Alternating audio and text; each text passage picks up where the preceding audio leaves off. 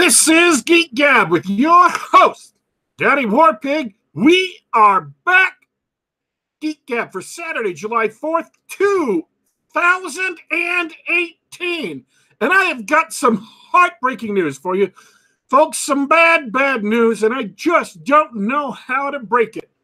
Uh, up until literally just one second ago, we, my fellow host, uh, Dornall, was missing in action, but he has now joined us so that we can bring you this awesome show. Uh, hey, dude, what's up? Hello. Can you hear me today? Yes, I can hear you. Fantastic. I was uh, I was away from the Bat Cave today uh, on the uh, Hangouts on the phone, and wouldn't you know it, I had some technical difficulties, but we're good to go. How are you doing? Um, same as always. That's a that's a great answer. It You confuses the hell out of people. I don't know what to think. Okay, so um, did you remember pants? Uh, do sweatpants count? Uh, it's a trick question. On the Geek Gab, pants are optional. Uh, I was gonna say I'm, I'm not out in public, so it's not like people are going to care. I mean, if I was broadcasting from like the floor of origins and I had forgotten pants, that would be a problem. I would Yeah. imagine. Yeah, I, I lucked out that day. I, I remembered pants. Um, did you see any new movies this week? I did not. This was uh, I had my uh, D and D game this week, so I was full on gaming. How is that going, by the way? We're on. Uh, we're coming up on the. It'll be a couple months for the third year anniversary of me actually beginning the game. I've got a really stable group of players now, uh, which was interesting because I originally advertised it as an open table game where anybody could drop in and drop out. The problem was I had seven to nine people always dropping in. Hmm. So I had to stop advertising the game and I just had to run the game for the same five to seven guys who ended up showing up each week. So it's a good thing. I've I've been giving them warning though. Uh, we are finally nearing the end of the mega dungeon, and they they actually just found probably the biggest treasure hoard in the place. So they're almost done with the mega dungeon, and I've warned them that there's a really good chance that I'm going to discontinue that game once they're done.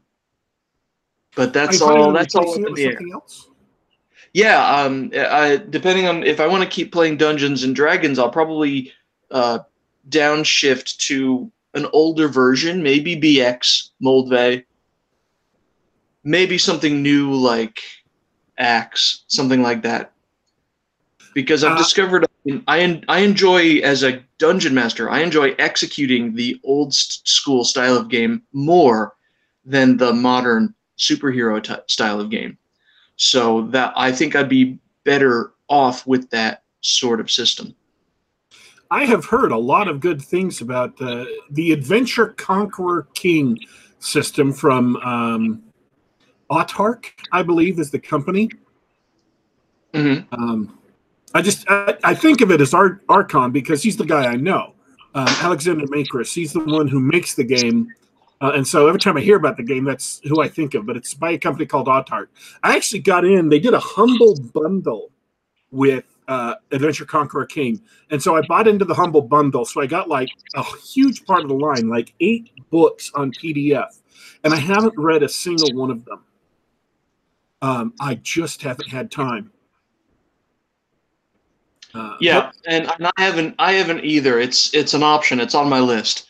Um, someone described DCC to me, Dungeon Crawl Classics, which is a similar uh, old school revival sort of game, and uh, they basically they went a little too goofy on me.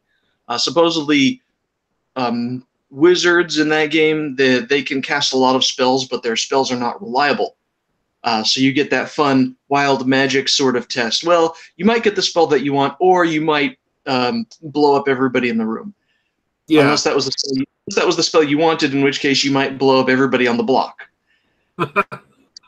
that that doesn't appeal to me. Uh, I'd, I, I'd rather I'd rather have uh, you know well defined effects that uh, I don't like random and wacky that much. There was uh, someone in the Pulp Rev community who a lot of the people in the Pulp Rev community also tend to be OSR people, um, which shouldn't really be surprising. Um, but Yeah, it's- it's- they were Sort of a weird, cool overlap. We're we're all we're you know what they're all just larping as if it were the you know the late 19th century. That's what it is. the uh, what they had said. Uh, they had published an article recently, and I can't remember who it is, and I don't remember what blog it was on. Uh, but they published an article in the last few months talking about just that sort of thing about skill checks for spells or uh, chaos checks for spells about how those are uh, bad things and very detrimental to the game. Now, I'm not, um, I am not taking that position. I'm not saying that that sort of thing is innately detrimental to the game, but I have seen a recent article in the Pulp Revolution community. So if you're if you're no Pulp Revolution people, I'm sure uh, someone can point out um, can point that out uh, or will point that out maybe in the chat. Yeah, we um, got some to guys in the chat. I'm counting. I'm counting you guys to give us that link. well, uh, you, YouTube can't link. You can't link in YouTube chat, so they'll have to. They'll have to shoot us a, a message on Twitter.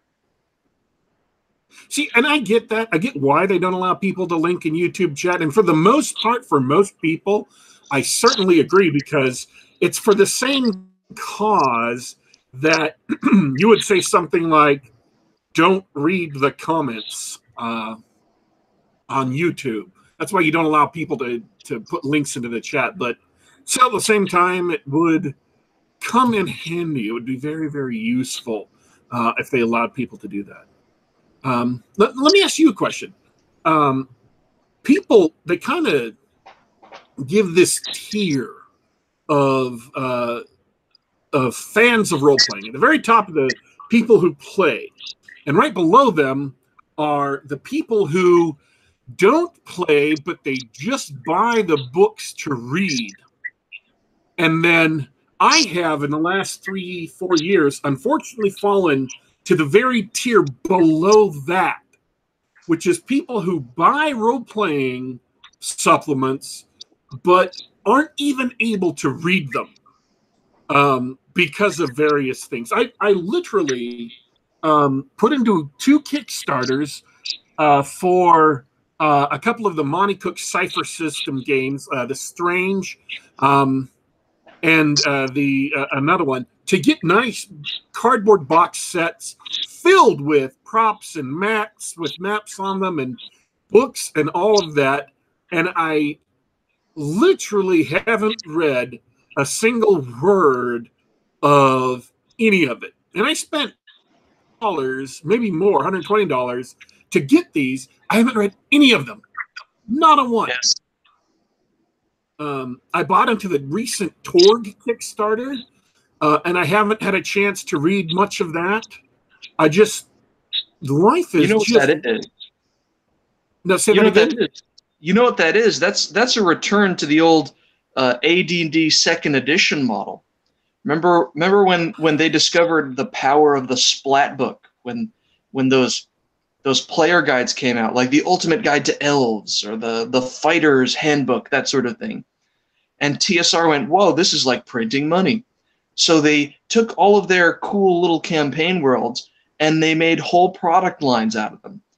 Just books upon books and you could get boxed sets for um, I, I was one of those guys when i was uh, this was when i was in high school uh, when planescape was in production. And uh, the it was all done all the art was done by a single artist. They got tony DiTerlizzi uh, who's been doing his own children's books and magic the gathering cards since. Uh, he did all the artwork for the series. So not only was it sort of a, an interesting setting to read but uh, the art was distinctive. It, it, it you know it, it had a t- DiTerlizzi flavor to it. And I did the same thing. I I hoovered up all the bo- I had with the exception of one of the one or two of the packaged adventures, I had the full set of Planescape books. It's it, they they became things to collect instead of things to play. But you read them, right? I did. I did. I just never played with them, which is just as I might as well not have read them. See, I uh, it's frustrating because these are games that I intend to read. These are games I want to read. I bought them to read them and maybe to play them someday. And I've just life is just too doggone busy. That's a good thing. It's okay. Um, yeah. Uh, but um, the, don't forget the fourth tier, the, the dirt tier, are people who don't play or buy books or read books, but they just watch people do live plays on YouTube, uh, YouTube or Twitch. Okay, let me begin by saying I'm ignorant about this because I've never watched one being done. Maybe yeah. they're entertaining as all hell. Maybe they're the most entertaining thing in entertainment since entertainment was invented. I haven't watched them, so I can't say. But that sounds like a an insanely boring time. It's yeah, it's the worst. It's like watching paint dry. Watching other people play role playing games is the most mind numbing experience ever. Even the the you know the famous one critical role where there's established characters it's been going on for seasons it's practically a soap opera at this point and uh, all the uh, all the players are uh, uh voice actors in California so you know they're they're young they're relatively attractive uh, for for D&D nerds you know and, and they they got really high production values where everybody's dressed nice, makeup and everything. So it's it's a proper show. And it's still boring as hell. They're still playing D&D, and if you're not actually in the game, it's not worth watching. But what is but what is the appeal? They get viewers. They get tons of viewers. I think the appeal is honestly uh, the ongoing story of the characters. It's uh, I've talked to a few people who watch the show and they say it's all right. It's it's not uh, it's not really a d&d podcast. It's about the, the the ongoing story that's told through the game. So they're actually enjoying that part of it. You know they they they like the characters or they identify with the characters um, and they they like to see the other people have fun and like the characters succeed and fail and everything like that very similar to just watching a television show only boring I am I am baffled, but I'm also baffled by let's plays. See, uh, video game let's plays. I can see why people who want to see what a game is like before they buy it. I can see why they would do it. That makes sense to me. The people who just watch it because they find it entertaining baffles me. I don't even like watching one. It used to be like back in the day, if you wanted tips or tricks or Easter eggs or whatever, you had to buy the magazine to get them. Uh, now we have the wonderful internet. I don't even like having to go to YouTube to watch, you know, hi, this is Tom. Thanks everybody for coming back. Today we're playing State of Decay 2, and I'm going to show you where the library is on the plateau level. Now you're going to have to watch me here. You start off in this uh, in this house. You're on top of the plateau. There's four or five other houses, but if uh, you're going to need, you're going to absolutely going to need people with with more skills. So you're going to want to go directly to the library, and I'm going to show you the best route to do that early in the game. Okay, that's a real thing, right? That's a real thing. What I just said. Even sure. that, even that is something I don't like. Uh, I do it when I have to, but I I don't enjoy them. I just want to get in, get the information, and get out. Uh, and really, I want the host to shut up because they're annoying. So. Yeah, yeah, and and the the problem is, is that the, the most successful let's plays aren't selling the games themselves; they're selling the the product, the player. I mean, that's how PewDiePie started. PewDiePie is the number one YouTube uh, personality. Fifty-three he's, million prob- subs. Yeah, he's he's absolutely huge. He started just nerdy guy hanging around doing let's let's plays and he built an audience, and and now he does just he does videos about anything now. Um, it it he's uh he's the brand, not the game. The game's not important. So yeah, but I, I put people who watch Let's Plays. I guess I can see that. If the person is so interesting, they make the Let's Play entertaining. I can see why people would do that. Um, Walker in the chat makes an interesting point. The the Let's Play reveals what the Let's Play reveals is now saddled with a story a given video game has. I'm I, I'm going to pretend he wrote that with with that's understandable. But the point is is that if you can watch a playthrough and you're actually entertained as a narrative, you're watching a bad game. I tend to agree, or at least I you're you're enjoying the things that are tangential to the actual gaming experience. Uh, story doesn't matter. I have to think about that with video games.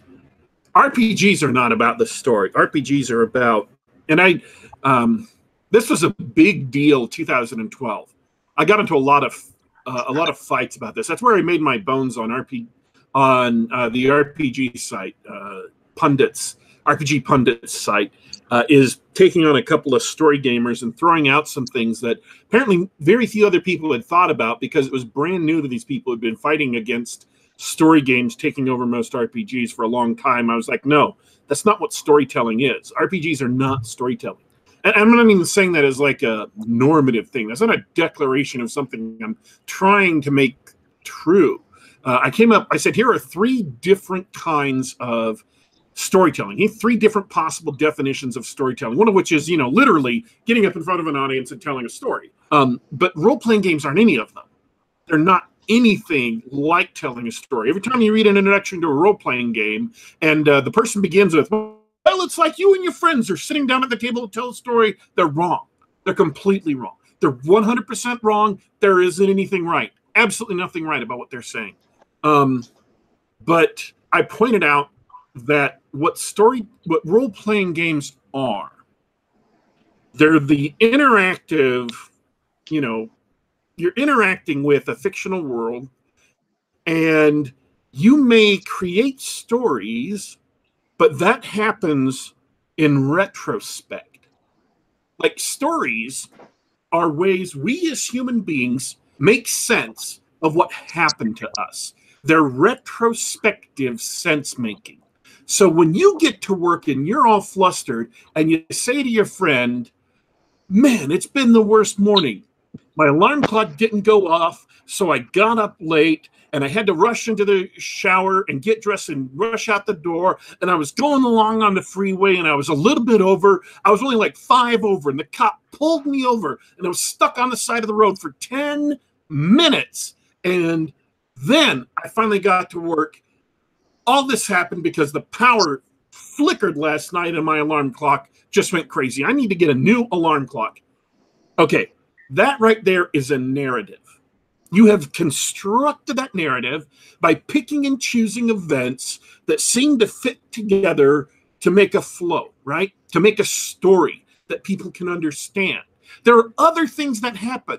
And maybe some of the events you're telling didn't exactly happen the way that you're telling them because you're condensing things and you're simplifying things. That's retrospective sense making. The and same thing. Go ahead. I like the point that you made about about us making sense of it because it when if you think about us as rationalizing beings, when we our our brains are always desperately uh, trying to make sense of the world around us as we sense it. It's the same thing for those events. It's you know that that's why the fun of an RPG is the emergent gameplay because we're rationalizing all these things that happen into a narrative. Yeah, and and you skip over like uh, the dumb jokes your character said, or when you rolled badly and missed in combat, uh, or that the you know rogue went off and did something stupid off to the side. You edit the events that go into it to retroactively create a story, and that's the only way that storytelling has anything to do with RPGs is when you're relating what happened at the table to someone else, you have to form a story, you have to form a coherent sequence of events. Storytelling does not make any sense in role playing games, uh, other Well, than stories you tell afterwards. And, here's why watching other people play a game and and, and everything that's why uh, none of that makes sense to me because if you do need to describe your game to someone else you have to tell that story. And what's the golden rule of talking about rpgs no one cares about your stupid character. Even if you form a compelling interesting story about it nobody cares but you or maybe I'm just bad at forming co- compelling, interesting stories. Um, but but in any case, it uh, you have to completely put that out of your mind. I wrote an article about this on the Castalia House blog last week on Monday about my definition of what role playing is, and I people read that article. And this is an assumption on my part that a lot of the people who read that just nodded and said, "Oh yes, you're right. That's exactly what role playing is," and kind of didn't understand why that was a big deal. And my point is look, how many times have you read an introduction to a role playing book or, or read the advice chapter that's supposed to teach people how to play role playing games? Go back and read AD&D or, or the other D&Ds before that. None of them break down exactly what role playing is in a easily understandable easily comprehensible format that's a template uh, to use so that you know what to expect when you're playing a game, when you're GMing a game. So you're ready when you get on the field of play to do things because you know this is exactly how it works. And this is exactly how it's supposed to work.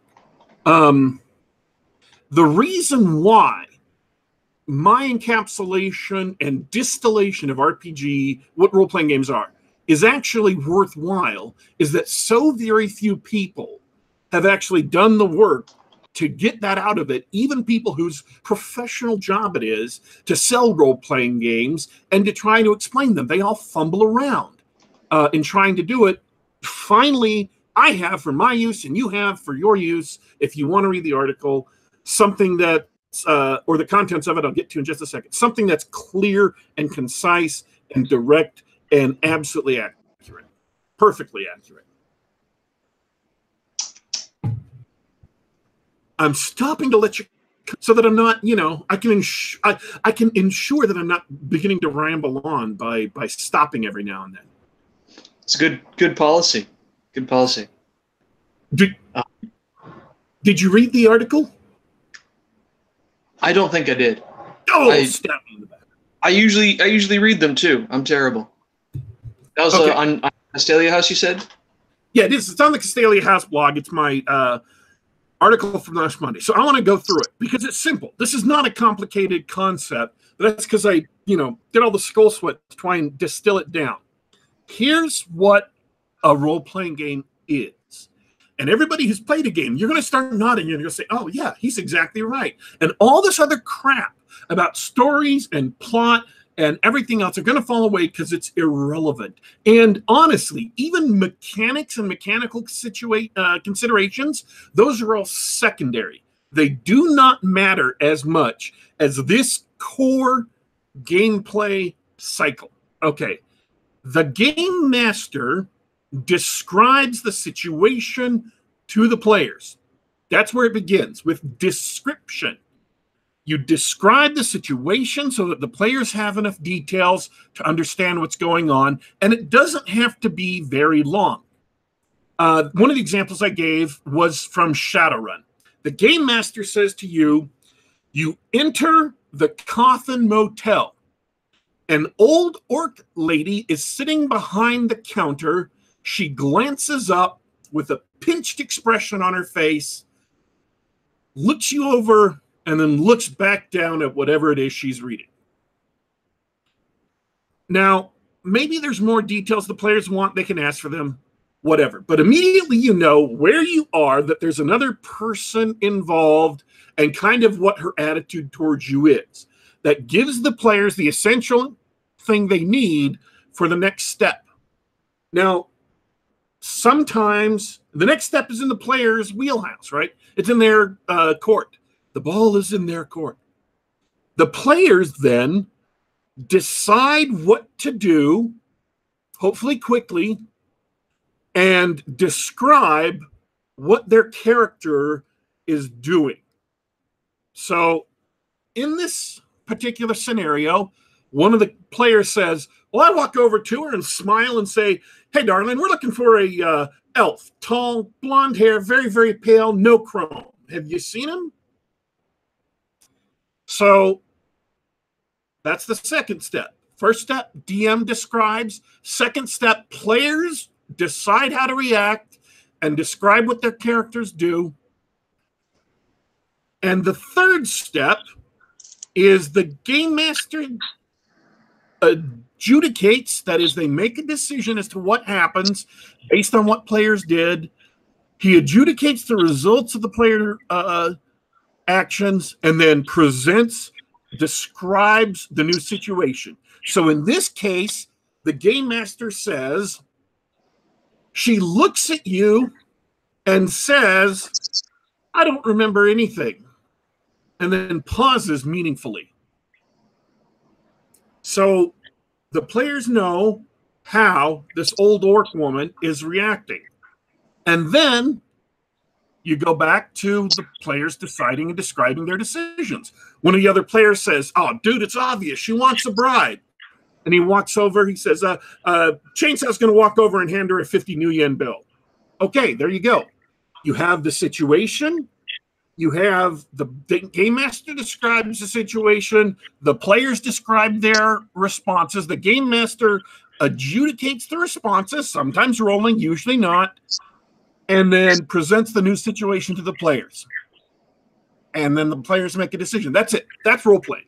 That's the game cycle. And you do that over and over and over. Now, there's a whole bunch of other considerations that come into it. What dice are best for a game? Does it have classes or skills? You know, whatever. All those things secondary.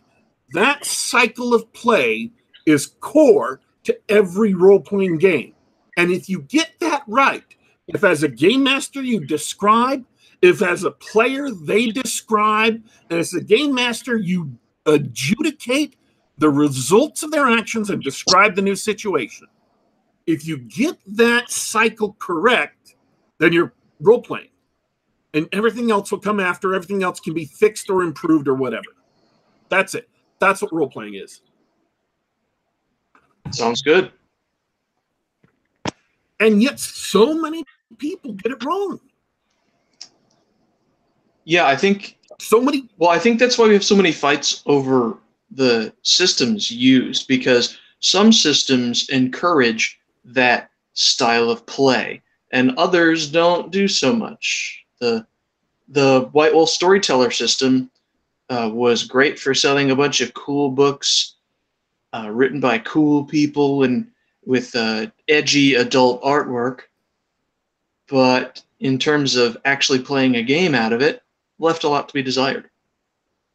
Whereas even the even the current D&D system may not generate the type of game that people in the OSR appreciate. It still generates the sort of game that you can play. You've got abilities, and and and the you know you sort of know what your character is capable of, so you can interact with the game world. See, and people say, well, a good game master can run every system. And what they're really I think that's probably true, but go ahead. What they're really saying is that a game master who knows the cycle of play, even if it's just implicitly, even if they've just learned it and they're doing it without even thinking about it, you don't have to, not everyone knows this explicitly. They just implicitly know it. A game master who has that cycle of play in mind and runs that cycle of play, the mechanics are secondary because what's happening um, in play works. The core of it is healthy. And so mechanics are secondary. So even when you have a game that's actually literally impossible to play as written, like there are some game systems that are broken. And I don't mean broken in the sense that they're easily exploitable. I mean broken in the sense that if you try to apply the mechanics as written, it literally can't work. It's physically impossible because one, you know, rule uh, opposes another rule, and there's no way to to fix that. It's broken at its heart. Uh, I believe Shadowrun fourth edition rigging is that way. It's broken.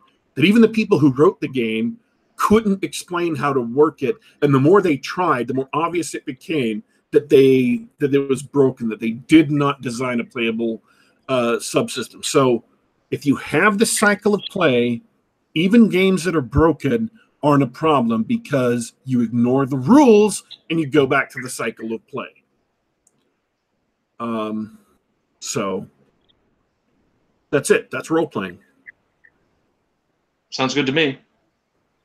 Bradford Walker um, in the um, chat calls it the fundamental gameplay loop, which yeah, yeah, all right, that works. And I, I, I think I'll add a link to to the uh, a link to the Castalia House article in the description for uh, for people who want to go back uh, and take a take a look at that. Because I expand on it, I give some more examples.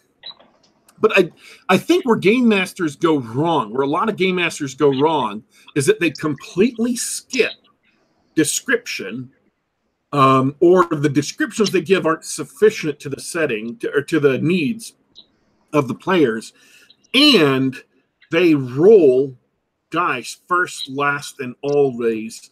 They don't.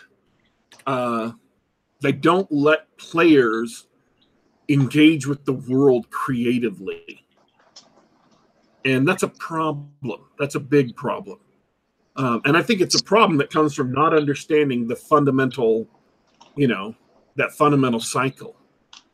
Um, but that's a you know that's a bigger bigger issue we can discuss some other time. Yeah, maybe. Um, so, hey, so hey, so we we've done a whole show already. Do you still want to talk about a movie? Yeah, I went and saw Skyscraper yesterday. Um, and uh, it was okay, not great. Is it just a disaster movie? It is. It's kind of like a cross between the Towering Inferno and Die Hard. Oh, and and The Rock is playing Mr. Hard in this scenario. Yeah, it's a. Uh,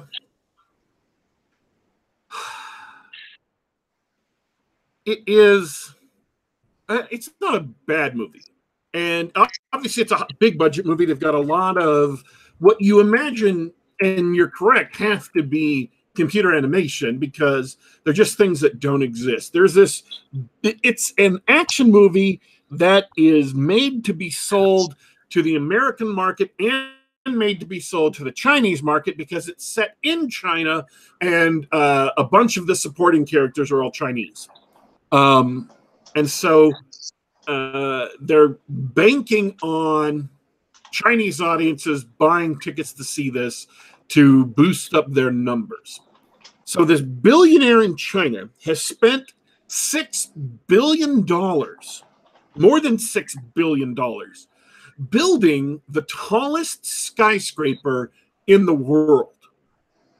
It's twice as tall as the skyscraper in Dubai, which is currently the world record holder.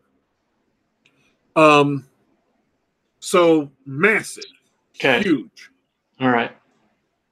Um, and his character, who is a former FBI hostage rescue team member, who is has a tiny security consulting firm is hired to consult on this building because one of the people working for the billionaire is a friend of his who was also on the team with him. He comes in, survey systems. Um, you have to be ready for the fact that a bunch of stuff that was in the trailer is not in the movie. They apparently decided to reshape that scene where somebody's making fun of him and saying that he's incompetent. They apparently decided to reshape that scene in editing. It's not in the movie. his Okay. recommendation so that, that he can get uh, insurance for this building. The biggest insurance payment in history to insure this building. Well, it's a Die Hard movie, so you know what's going to happen, right? A bunch of guys show up to rob something from the building. And they begin causing problems, and The Rock has to uh, negotiate it. Now, they did some strange things with the movie. They made him into this anti gun guy who, after the incident that he got that he left the uh, hostage rescue teams for. Now he's missing the lower half of his left leg because of a situation that went wrong. So that's what the beginning scene in the movie is the situation that went wrong, how he got to miss half his half of the leg. And then during the movie, they play with that handicap as he has to use his, uh, you know, he has to, while climbing, there's a danger that he's going to slip out of his leg because that's what he's hanging on by. He uses the leg to hold the door open, various things. Um, they make him like this completely uh, anti-gun guy. He absolutely refuses to pick up a gun because of what happened to him. It doesn't really make sense, and they don't really explain it. Um, and he goes into the building. The bad guys have lit it on fire in order to get access to this vault, and he has to go in and save his family. That's it. That's the movie. It's Okay. all right, not great. And audiences kind of knew that going in because it got beaten badly by Hotel Transylvania 3. Oh wow. Oh um, wow. So, uh, Well, thank you for. I mean, that wasn't a bad movie, but thank you for taking that hit for us. it was it was it was all right. It was entertaining enough. Um but it's it the most of your Fast and the Furious movies are more entertaining. Okay. Um so Oh, uh, that's another one. I, I want to talk about the future show. Uh, it might if we might miss it. It might leave theaters, but I was I was thinking of seeing Sicario, the sequel to that. Have you seen that yet? I have not seen uh the first Sicario and nor have I seen what is it Soldado. Um, Yeah. Uh, I, I didn't realize it was a it was a sequel to Sicario until I didn't even realize it was out. That's how good the marketing was. So, but, but but the first Sicario was mean, brutal, uh, violent, sort of a trying to be a realistic take on on the problem with uh, crooked uh, DEA and Mexican drug cartels. So I, I'm sh- I'm sure it'll have enough violence to uh, whet your appetite, Mr. Warpig. Um, here's the thing about you're talking about the movie being out of the theaters. Uh, the local theater here has Ant Man and the Wasp in it still, obviously, but it still has Avengers Infinity War playing because people are still buying tickets.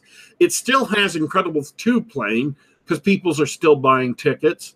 Um, so, you know, apparently those movies are doing really, really well. Uh, and around around here, you can still find a theater or two playing Black Panther. Is that at a second run theater or a first run theater? I I don't think first run theater. Okay. Because of the second run theater, I've got a second run theater very, very close to my house, and I frequently check what's playing there just to see if there's something I haven't seen that I want to see. Um, I have to go there a lot, but I have had to go there in the past a couple of times because I completely missed a movie. Um, so I really like second run theaters. They're uh, they're a great idea, and uh, I'm glad that I've got one close by. So I'm not going to recommend Skyscraper. It was okay, not great. Um, and and it is Oh. doomed to be forgettable. Well, I mean, when you're The Rock and you just make action movie after action movie, not all of them are going to be Do, do you remember that he did the GI Joe movies? Yes. Yeah. Which was sad because they actually cast him as the absolute perfect character. He should Sure. play Roadblock. Yeah. That that's who he should be. Uh, he was a perfect Roadblock. It's just too bad the rest of the movies were terrible. I want to say this. This is the thing um, about Skyscraper, and I think it's a thing that the filmmakers kind of forgot. They were doing so many big flashy stunts. They forgot the core rule of big flashy stunts, which is you can push believability so far, but you can never break it. And the stunts they did broke it. And Die Hard pushed believability to the limit, to where maybe some of the things he was doing were technically, you know, impossible, physically speaking, but we as an audience could buy it. Um, but about halfway through the movie, there just came a moment where you I couldn't buy it anymore. Believability suddenly broke, and from then on in, things just got more and more incredible. Um, and I, it, it, it, it it's kind of a long description to get there to explain why this is unbelievable.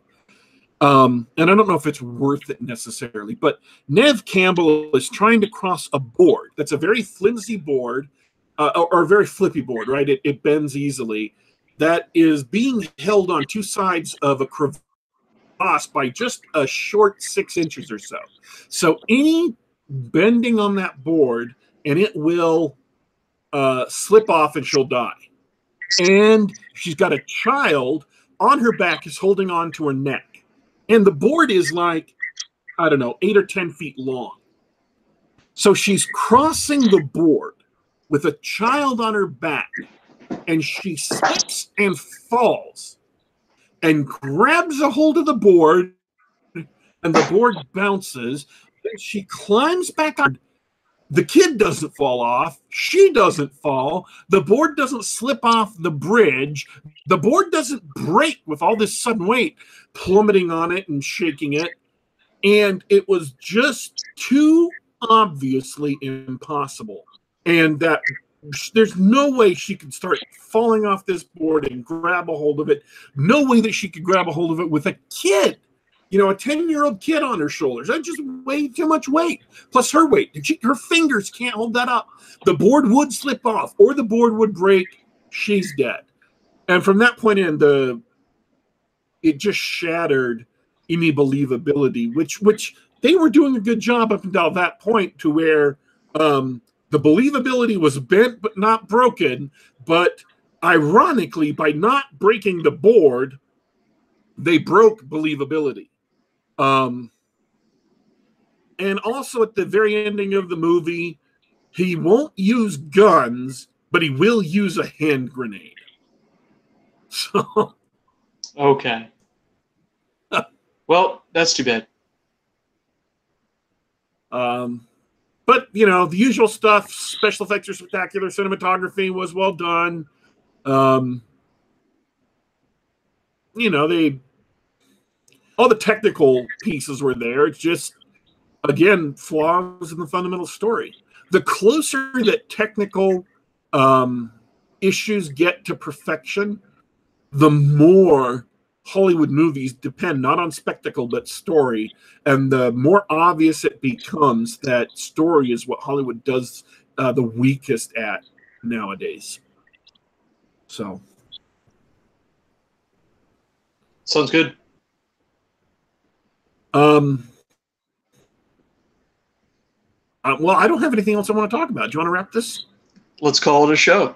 It's been a lot of fun. Thanks to everybody in the chat. Been hanging out with the usual suspects: Bradford, Rawl.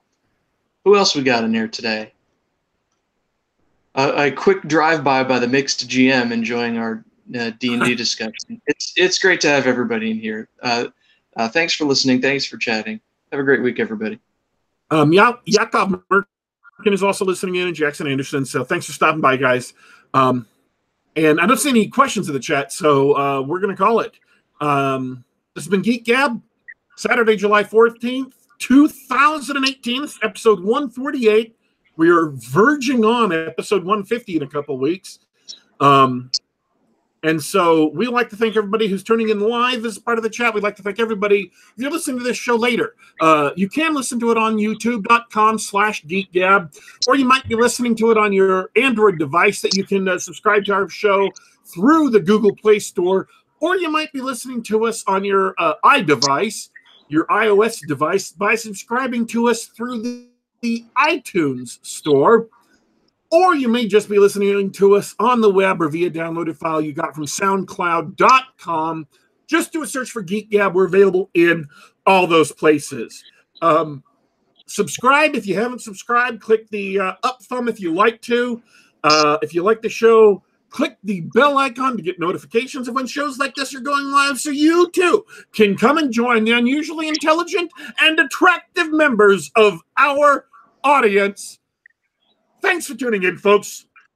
We are signing off for today, but don't you worry, don't you fret.